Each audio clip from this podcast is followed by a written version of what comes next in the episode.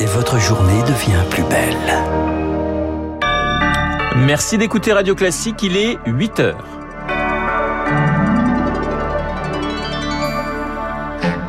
La matinale de Radio Classique avec Renaud Blanc. Et voici les titres du journal. Les habitants de l'Est de l'Ukraine contraints à l'exode. Kiev craint une attaque imminente alors que des milliers de civils quittent le pays. Certains font le choix inverse, celui de revenir. Reportage dès le début de ce journal.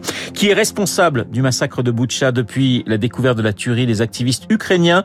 Eh bien, s'activent sur Internet pour identifier les commanditaires. Et puis, Shanghai, troisième ville la plus peuplée au monde, complètement isolée du reste de la planète. Ses 26 millions d'habitants sont confinés drastiquement sans savoir jusqu'à quand. Classique. Et le journal de 8 heures nous est présenté par Lucille Bréau. Bonjour Lucille. Bonjour Renaud, bonjour à tous. À la une, le déracinement des réfugiés ukrainiens. Plus de 4 millions de civils ont fui le pays depuis le début de l'invasion russe. Aujourd'hui, ce sont ceux de l'Est qui prennent la route de l'exode. La population sommée par Kiev de fuir les combats qui s'annoncent sous peine de risquer la mort dans les jours à venir. Alors que certains quittent l'Ukraine, d'autres font, figurez-vous, le choix inverse, celui de rentrer au pays. Anaïo et Apolline Guillaume Malik se sont rendus à Sirette, à la frontière roumaine, où des centaines de véhicules font la queue pour rentrer en Ukraine. Au volant de sa voiture, passeport dans la main, Irina attend pour passer les contrôles de douane. Elle n'a qu'une seule chose en tête, retourner en Ukraine. Ah, ma maison me manque. Impossible de continuer. Sa gorge se noue et les larmes coulent sur ses joues. L'émotion est vive aussi pour Julia, la trentaine. Accompagnée d'une amie, elle a quitté l'Ukraine il y a quelques jours, mais finalement elle rentre auprès de ses parents et de son mari pour les soutenir dans l'horreur. Le peuple russe est terroriste. C'est un génocide avec notre peuple, nos femmes, nos enfants. Et à la question de savoir si la guerre l'effraie, la réponse est sans appel. Non. S'il y a besoin, nous irons nous battre.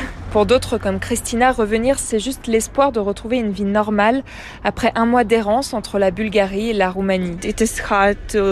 C'est dur de voyager aussi longtemps. Donc nous avons décidé de rentrer chez nous. Nous n'avons pas d'autre solution. Ces derniers jours, les retours vers l'Ukraine se multiplient, constate Beniamino, ce bénévole italien pour une association humanitaire chrétienne.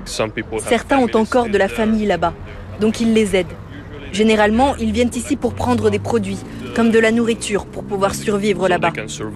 Malgré tout, les bénévoles se tiennent prêts à un nouvel afflux de réfugiés si les combats venaient à se rapprocher de la frontière. Le reportage d'Anaïo et Apolline Guiromalik à la frontière roumaine. Après un mois et demi de guerre, les États-Unis continuent de frapper Moscou au portefeuille. Nouvelle salve de sanctions qualifiée de dévastatrice. Elle touche les deux plus grandes banques russes, Sberbank et Alpha Bank, mais aussi les deux filles de Vladimir Poutine.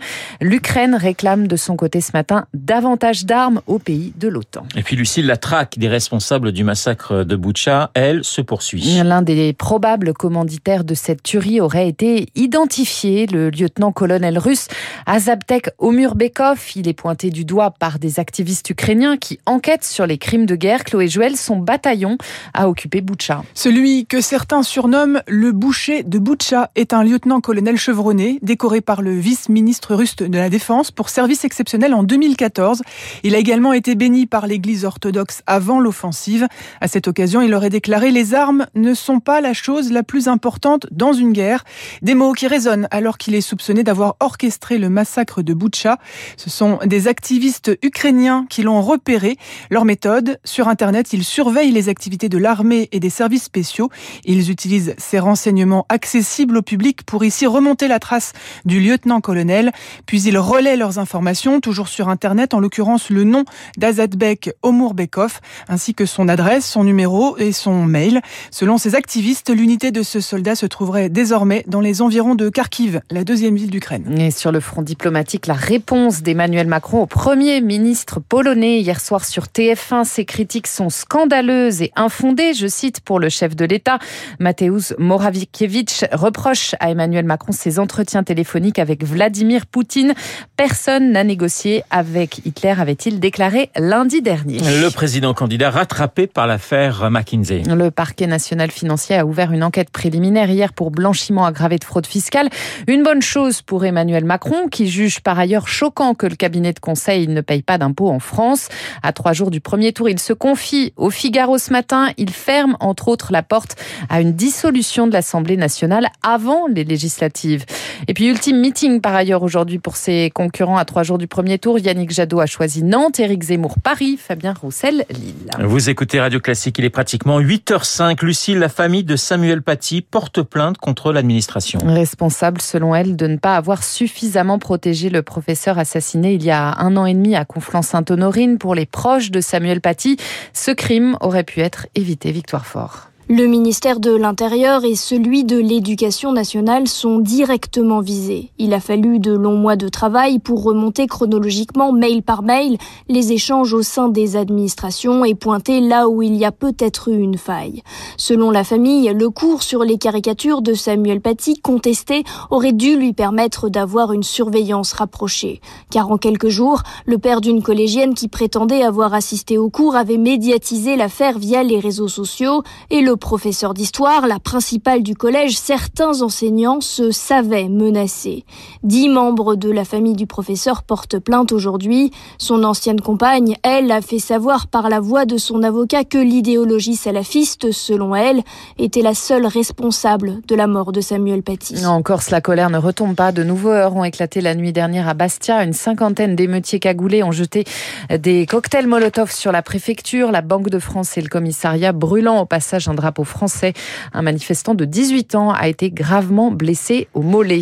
Sur le front du Covid, la quatrième dose pour les plus de 80 ans autorisée par l'Union européenne avec les vaccins de Pfizer et Moderna. C'est déjà le cas en France, mais on attendait ce feu vert des autorités sanitaires européennes. Et puis Lucie, la Shanghai, 26 millions de personnes confinées. La plus grande métropole de Chine, débordée par Omicron, vient encore de durcir ses restrictions.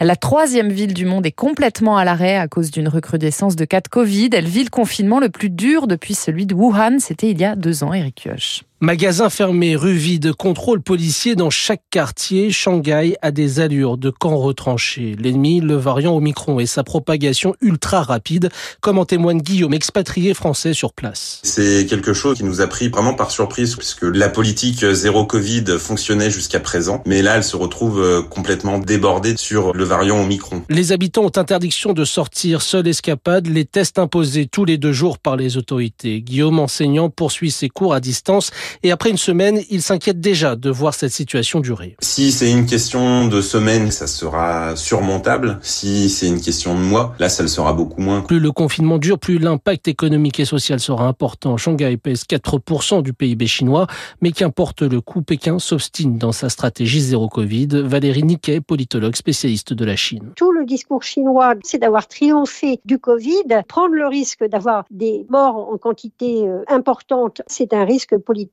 qu'à mon avis, Xi Jinping n'est pas prêt à prendre aujourd'hui. Car Pékin ne dispose que de peu d'armes face au virus. Son vaccin Sinovac n'est efficace qu'à 35% contre Omicron. Seule solution, tout fermer pour ne pas propager. Mais jusqu'à quand? Le décryptage d'Éric Kioch. En bref, la date de confirmation des vœux sur Parcoursup repoussée de 24 heures après des problèmes informatiques. Les lycéens ont finalement jusqu'à demain minuit pour finaliser leur dossier. Dès aujourd'hui, vous pouvez commencer à déclarer vos revenus 2021, ce qui remplissent encore une déclaration papier auront jusqu'au 19 mai à minuit pour la renvoyer. Pour ceux qui déclarent leur revenu en ligne, la date limite s'échelonne du 24 mai au 8 juin. Ça dépend de votre département de résidence. Et puis, il s'appelait Jean Isaac Tresca. Il avait 104 ans. C'était le dernier résistant du maquis des Glières, au lieu symbolique de la résistance pendant la Seconde Guerre mondiale. Il est décédé récemment. Emmanuel Macron lui rend hommage, rappelant la devise de ses compagnons d'armes, vivre libre ou mourir. Merci Lucille, Lucille Bréau pour journal de 8h que nous retrouverons à 9h pour un prochain point d'actualité, pratiquement 8h09 sur Radio Classique. Dans un instant, nous allons retrouver Guillaume Tabar et son édito politique et puis mon invité Pierre